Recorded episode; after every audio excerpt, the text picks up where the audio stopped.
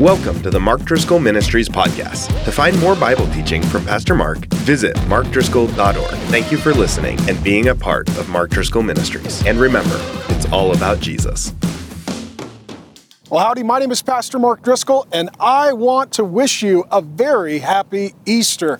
I am the senior pastor of the Trinity Church in Scottsdale, Arizona, right off the 101 in the entertainment district. My wife, Grace, and our five children, we started the church a uh, little over three years ago. Typically, on Easter Sunday, we'd be meeting in the building and throwing a big Welcome Back Jesus party, but of course, with global events, we are unable to do so this year. And so I thought it would be a great opportunity to give you some good news as you've been flooded with bad news, to give you some hope as you've probably been struggling with some fear and anxiety, and to share with you the global cure that we all need to defeat death. His name is Jesus Christ. And uh, as we prepare for our time together, I want you to know that Jesus Christ is really who you need, what you need in this season and on the other side. His life is amazing, epic, and unparalleled. In the history of the world, no one has left the impact or legacy that Jesus has. He lived roughly 2,000 years ago. He came from a poor family. His parents were probably teenagers. He never traveled more than a few hundred miles from his home. His resume is rather simple. He never held a political office, he never owned much wealth. Yet, in his wake, we have Christianity, the largest movement of any kind in the history of the world. More songs have been sung to him, more paintings painted of him, more books written regarding him than anyone who has ever lived in the history of the world. In addition, we measure time by the life of this man, Jesus Christ, into BC, which means before Christ, AD, Anno Domini, which means the year of our Lord. We literally set time by his life and legacy. The biggest two holidays, well, it's Christmas, where we celebrate his birth, and Easter, where we celebrate his resurrection.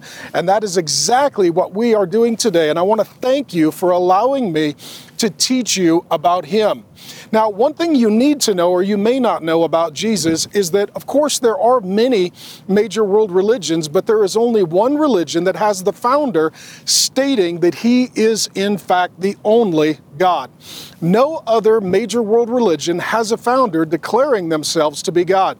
Jesus said this openly, publicly, repeatedly, and as a result, he was harassed for it. He was ultimately arrested, tried, and sentenced to death. The reason that Jesus died, make no mistake, is because he said that he was the only God. The story of Christianity is that then he came back from death resurrected. Resurrection means that someone was physically alive, then dead for a period of time, then returned to life, never to die again. And that's exactly what we celebrate on Easter, and that's what I want to talk about today. And let's just be honest, lately we're getting a lot of bad news, and we're not sure which news is true. I want to tell you some good news about Jesus, and I want you to know that that news is entirely true. I'm going to give you 20 reasons to believe in Jesus' resurrection. I've got to move fast, but I'm excited, so we'll get there. Number one, Jesus' resurrection was prophesied or promised or predicted in advance. In the Bible, 1,000 years before Jesus was born, a book was written called the Psalms. It says this in Psalm 16:10, "You will not abandon me to the grave, nor will you let your Holy One see decay." The Bible said that one person would be holy. The one who would be holy is Jesus Christ, and that though he would die, he would rise, and his body would not be left in the grave. This was promised a thousand years in advance. In addition, Jesus Christ, while on the earth, predicted his own resurrection from death. I'll read it to you. Mark chapter 8, verse 31 says Jesus began to teach them that he must suffer many things and be rejected by the elders, chief priests, and the scribes, and be killed, and after three days rise again. It was the religious leaders who put Jesus to death. You may be thinking that I want you to convert to some religion. Quite frankly, I do not. I want to introduce you to a person that you can have a relationship with. His name is Jesus Christ, and he knew exactly why he had come from heaven to earth, and that was to live without sin, to die for your sin, and to rise to be your Savior. And right now, you need to know that Jesus loves you, that Jesus has a plan for you, that Jesus has a future for you, that Jesus has a hope for you. That right now, the whole globe is wondering what happens on the other side of death. And Jesus told us that he would cross over death and come back to inform us of what awaits us on the other side, namely a never ending relationship with him. Number three, Jesus died. He was crucified between two thieves. This was the Roman mode of execution. Once he was declared dead by a leader who was a soldier. They took a spear, they ran it under his rib cage, it punctured his heart sac so that water and blood flowed from his side. Following that, they wrapped him in burial linens and cloths, kind of like a mummified state, and put his body in a rock tomb without any medical care or attention for days. All of that to say, Jesus Christ lived, Jesus Christ died. His tomb was also well known. Everyone knew where the body was laid. This is because the tomb that Jesus was buried in was actually not his. He was a poor man. And there was a friend of his named Joseph of Arimathea who was a more affluent and well known public figure. That man gifted to Jesus post mortem his burial tomb. This would have been like your home if you own it. It would have been a piece of land that was registered publicly as an asset. And as a result, the government knew where it was. They, in fact, set a soldier on site and put him there to guard the tomb and to put the seal of the Roman government over the entrance to ensure that no one tampered with Jesus' dead body. In addition, the owner of that plot, Joseph of Arimathea, he knew exactly where it was because it was his possession. And we see on Sunday morning, Easter morning, as the sun arose, as it is right now, those who love Jesus went there to commemorate his life and to grieve at his graveside. In addition, number five, Jesus' tomb was found by women. This may be a bit controversial, but in the days of the New Testament, women were not regarded in Roman culture as equal citizens to men. As a result, they could not oftentimes testify in court. Therefore, what we see is in the morning that Jesus rose from death, as the sun arose, the Son of God arose, and the first to arrive at the tomb, according to the historical record, were in fact women. This is a key bit of information because their testimony would not have been as highly regarded as a man and possibly or probably not accepted in a court of law. The result being, if the story of Jesus' resurrection was fabricated, if it was myth, legend, fable, folklore, it would not have been told in that way because that would have not been the most compelling way to create the narrative in that day. In addition, Jesus' disciples, number six, they went from cowards to courageous. While Jesus is alive on the earth, the disciples, his followers, they were cowardly. There was a man named Thomas who was known as a doubter. And all his doubts were answered when he saw Jesus alive and well, risen from death, bearing the marks of crucifixion in his resurrected body. In addition, the leader of Jesus' disciples was a man named Peter. And while Jesus was alive, he was such a coward that he actually denied knowing Jesus Christ. Following Jesus' resurrection from death, Peter was totally transformed. He became not a coward, but a man of courage. Later in his life, they came to him and said, You denied Jesus when you were younger. You need to deny him now that you are older. Otherwise, we are going to put you to death. And Peter, with courage, declared that he was not worthy to die like his Lord and that he instead asked to be hung upside down. How does someone go from coward to courage. If you're fearful of death and no longer fear death, it is because Jesus conquered death and it has no longer any grip of fear on you. That is the testimony of the disciples. In addition, number seven, Jesus appeared to crowds upwards of 500 people. After Jesus died, was buried, and rose, all public events, 1 Corinthians 15, one of the earliest written books of the New Testament, tells us that he appeared over the course of 40 days. He had breakfast with people, you could come give him a hug, he was available to answer questions, and crowds, upwards of 500 at one time, saw him very much alive, risen from death. This was a public fact, and this is historical reality. Uh, in addition, number eight, Jesus' followers remain loyal to him. Now, throughout his life and ministry, and he died in his early 30s, Jesus' followers were devoted to him. But you would assume that if he was arrested, tried, and murdered in the most painful and brutal and shameful public way, that those who were following him would disperse and disband, that they would no longer be loyal and devoted to him. The exact opposite happened. Christianity exploded and grew. There would be no reason for the legacy of a dead man to be global 2,000 years later unless he alone had conquered sin and death. In addition, Jesus' tomb was not enshrined. And this is significant and important. Even on my drive here uh, to shoot this sermon for you on Easter, I drove a memorial on the side of the road. Driving by that memorial, it reminds us that someone passed there and that others love them and are commemorating their passing. This is what we do. We visit the gravesite of those we love. We leave things like flowers or candles or letters to sort of have a grieving process and to leave our respects with them. Uh, there is a historian who says that in the days of Jesus, there were 50 holy men who were enshrined in and around the region that Jesus died. Yet there was no shrine to Jesus. To this day, other world religions have major shrines dedicated to their dead founder. I'll give you some example. Um, Judaism was founded by Abraham. We know that he is buried in Jerusalem. Uh, Buddhism was founded by Buddha, and we know that he is buried in India. Uh, Islam was founded by Muhammad, and he is buried in Medina. How do we know this? There are shrines there. These are holy sites that people who are devoted to those religions make pilgrimages to every year, yet we don't know where Jesus' tomb was because he wasn't there long enough to have us commemorate it. In addition, number 10, Jesus' followers worshiped him as God those who were first followers of Jesus, they were devout, religious Jewish people. They knew that the first two commandments were that there's only one God and you worship Him alone. And after Jesus rose from death, they worshiped Jesus as their only God. And if they were wrong, they knew that they would be sentenced by God to a painful eternity in hell.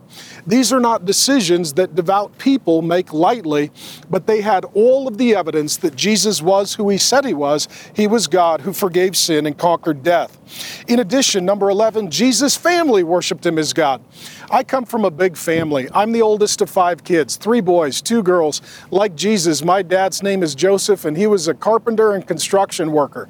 I'm now a dad. I've got three boys, two girls, and I'll tell you this it would take a resurrection to get me to worship my brother or to get my brother to worship me. Yet that's exactly what happened with Jesus' devout Jewish brothers. There are two books of the Bible written by Jesus' brothers, James and Jude. Outside of the Bible, he has a third brother named Simon who also became a Bible teaching pastor. And numbered among the members of the first early Christians is Jesus' mother Mary, a wonderful, godly, devout woman worshiping her son as her God and as her Lord. What would cause your family to worship you as God and found a religion? I'm assuming it would take at least a resurrection. In addition, Number 12, Jesus' followers changed their Sabbath day from Saturday to Sunday. Over the course of a few thousand years, God's people had faithfully taken Saturday off as their Sabbath. They did so so that they could worship God as He commanded them to in the Ten Commandments. Upon Jesus' resurrection from death, God's people stopped meeting on Saturday, started meeting on Sunday. That's because that was the day of Jesus' resurrection. That's why Christian churches meet on Sunday. That's why I'm so excited to tell you about Jesus on this Resurrection Sunday. In addition, number 13, the Christians started practicing what we call the sacraments. These are to remind us of Jesus. Communion reminds us broken bodies, shed blood, demonstrated with bread and wine. And then baptism shows us his resurrection, that as he died and rose, if we trust in him, we will rise to be with and like him. Number 14, some of Jesus' most bitter enemies became his worshipers and his followers. Among them is a man that we now know as Paul. Originally, his name was Saul of Tarsus. He was a man who was the equivalent of a religious terrorist. He hated Christ and Christianity. He persecuted Christians. He actually put Christians to death and under arrest. Yet, he experienced the risen Jesus. And as a result, he went from one who hated Christ and Christians to being one who preached Christ to Christians. How do you explain one of the most ardent opponents of Christianity becoming its most ardent defender apart from the resurrection? You cannot, but that is the explanation. In addition, Number 15, Jesus' resurrection was recorded shortly after it occurred. I'm a Bible teacher. I've been preaching the Bible for about half of my adult life as a senior pastor. I preached through or taught through about half of the books of the New Testament. And some will say that the story of Jesus' resurrection was added long after the days of the disciples. That's not true. Two of the earliest books in the New Testament are Mark and also 1 Corinthians.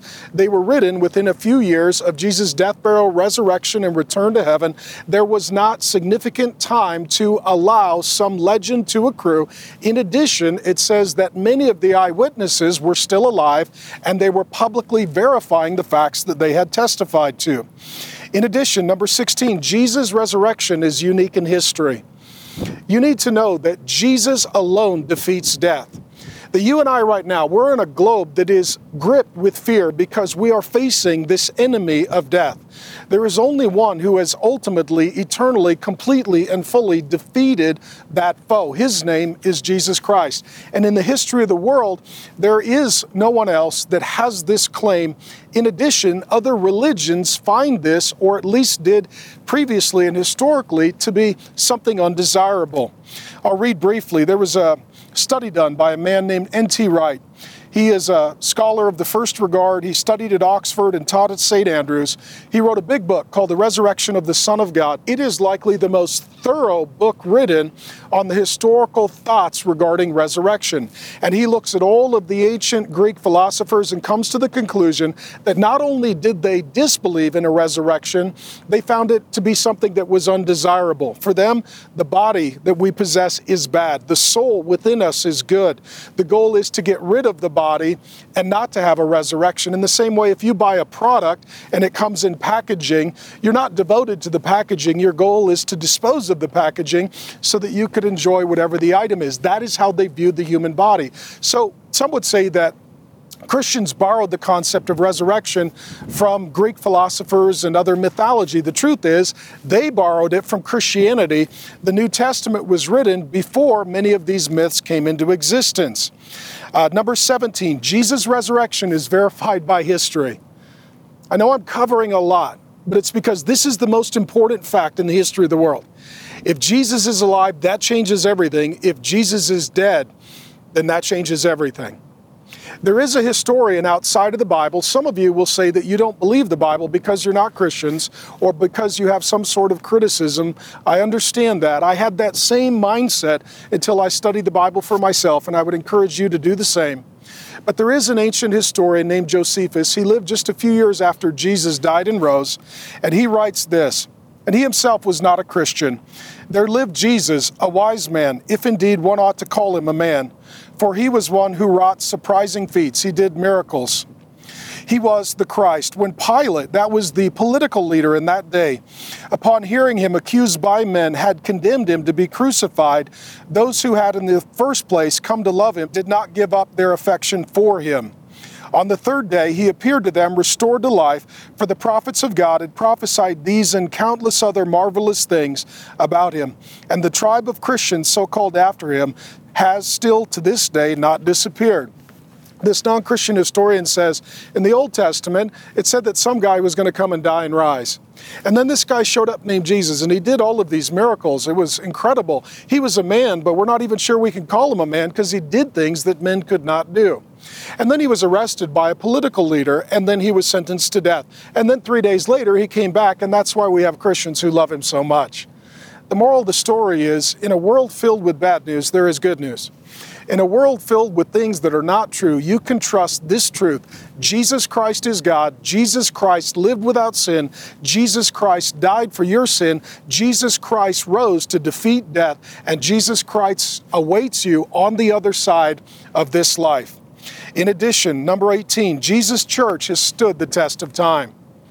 At some point, we will reopen our churches. We will recommission the worship of Jesus. We will continue to be the people of God. For a few thousand years, Christianity has exploded on the earth. The biggest movement of any sort or kind in the history of the world is the Christian church. It has more languages, more nations, and more generations than any movement in the history of the world.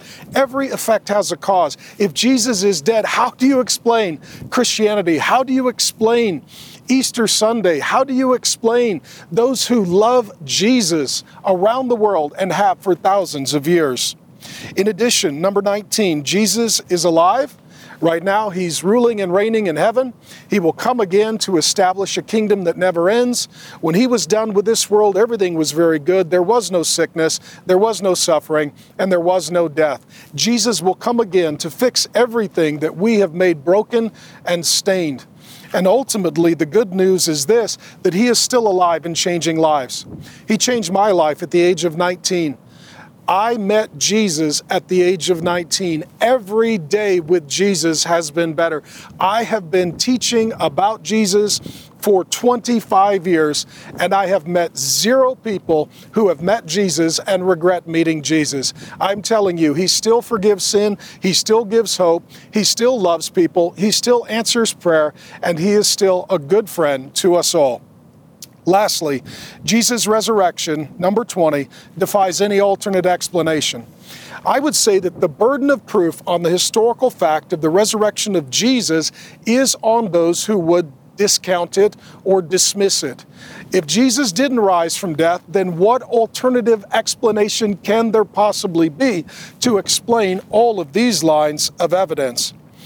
There were religious leaders that converted. There were men of great character. There were women of sincere motives who all testified that they saw Jesus risen from death. Surveying all of the historical record, Thomas Arnold says he is a former professor of modern history at Oxford. No one fact in the history of mankind is proved by better and fuller evidence of every sort than the fact that Christ rose from the dead. Let me just say this as a pastor, I'm very sorry for all that you are experiencing. Uh, a, a, friend of mine texted me the other night, and, and his family was trying to put words on what we are feeling. Some of you, it would be fear, some of you, it would be anxiety. For all of us, I think it would be loss. Loss. We're all experiencing financial loss, emotional loss, relational loss, personal loss. Well, is there any hope? There has to be some hope. Right now, the whole world is facing this one reality that we are mortal, that our life comes to an end. This is not because of God, this is because of us, and this is because of our sin against God. The God is the living God, and when we disobey Him, we bring death. But the good news is that even though we bring death, God is still the living God, and He brings life. I need you to know that even when they find a cure, and I am praying that they do as soon as possible to save and extend as many lives as we possibly can. But even when we're on the other side of this, you just need to know that at some point, your life, my life, our lives are going to come to an end. And the question that is so incredibly important is as we are dealing with our problems, how do we deal with that biggest problem? Let me say this let Jesus deal with your biggest problem death, eternal life, what awaits you on the other side of the grave. Since there's only one who has passed through death and returned to tell us what awaits us on the other side, trust in Him, follow Him, because what awaits you on the other side is a person named Jesus Christ with a place called heaven that is prepared for you to be with Him in perfect health together forever. This is the hope of the Christian. And what it does, it frames all of our suffering. And I would just plead with you if you've not received Jesus, if you have not trusted Jesus, if you have not welcomed Jesus into your life, you need to right now. That He is the only solution for your greatest problem, and then He will help you with all of your other problems. I'll close with uh, a story from John chapter 11. There was a woman, her brother, whom she loved very much, he passed away and died. And she was grieving and mourning and probably experiencing a bit of anxiety and concern about her own mortality in life. Jesus came to her and had a conversation with her, and he said to her this I am the resurrection and the life. I am the resurrection and the life. On Easter Sunday, as the sun arose, the Son of God arose. Before he did, he promised that he would rise from death. The one who believes in me will live. My question to you is Do you believe in Jesus? Even though they die, and whoever lives by believing in me will never die. Never die. Never die. The worst thing, friend, is not to die, it's to die without knowing Jesus. The Bible says if you know Jesus, to live is Christ, to die is gain. That to die and to be with Christ is far better. I love my life. I have so much to look forward to. I have a great family, but I know this the worst thing that can happen to me is not to die, but to die not knowing Jesus. And I just promise you this every day I have a peace that surpasses understanding. I have a comfort and a hope because I know that Jesus is taking care of my biggest problem.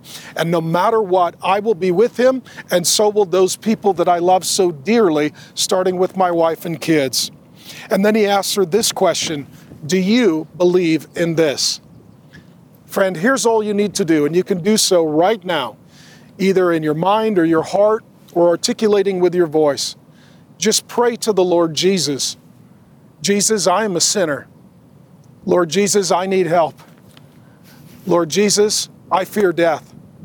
Lord Jesus, I give you my sin. I welcome you as my Savior. I will follow you as my Lord. Lord Jesus, help me with my biggest problem and help me with all the other problems that I have along the way. Lift my burdens, heal my hurts. Please lessen my fears and give me your joy. Friend, if you would pray that, He would answer that, He would save you. And this is the most important decision you will ever make, and the one decision you will never regret.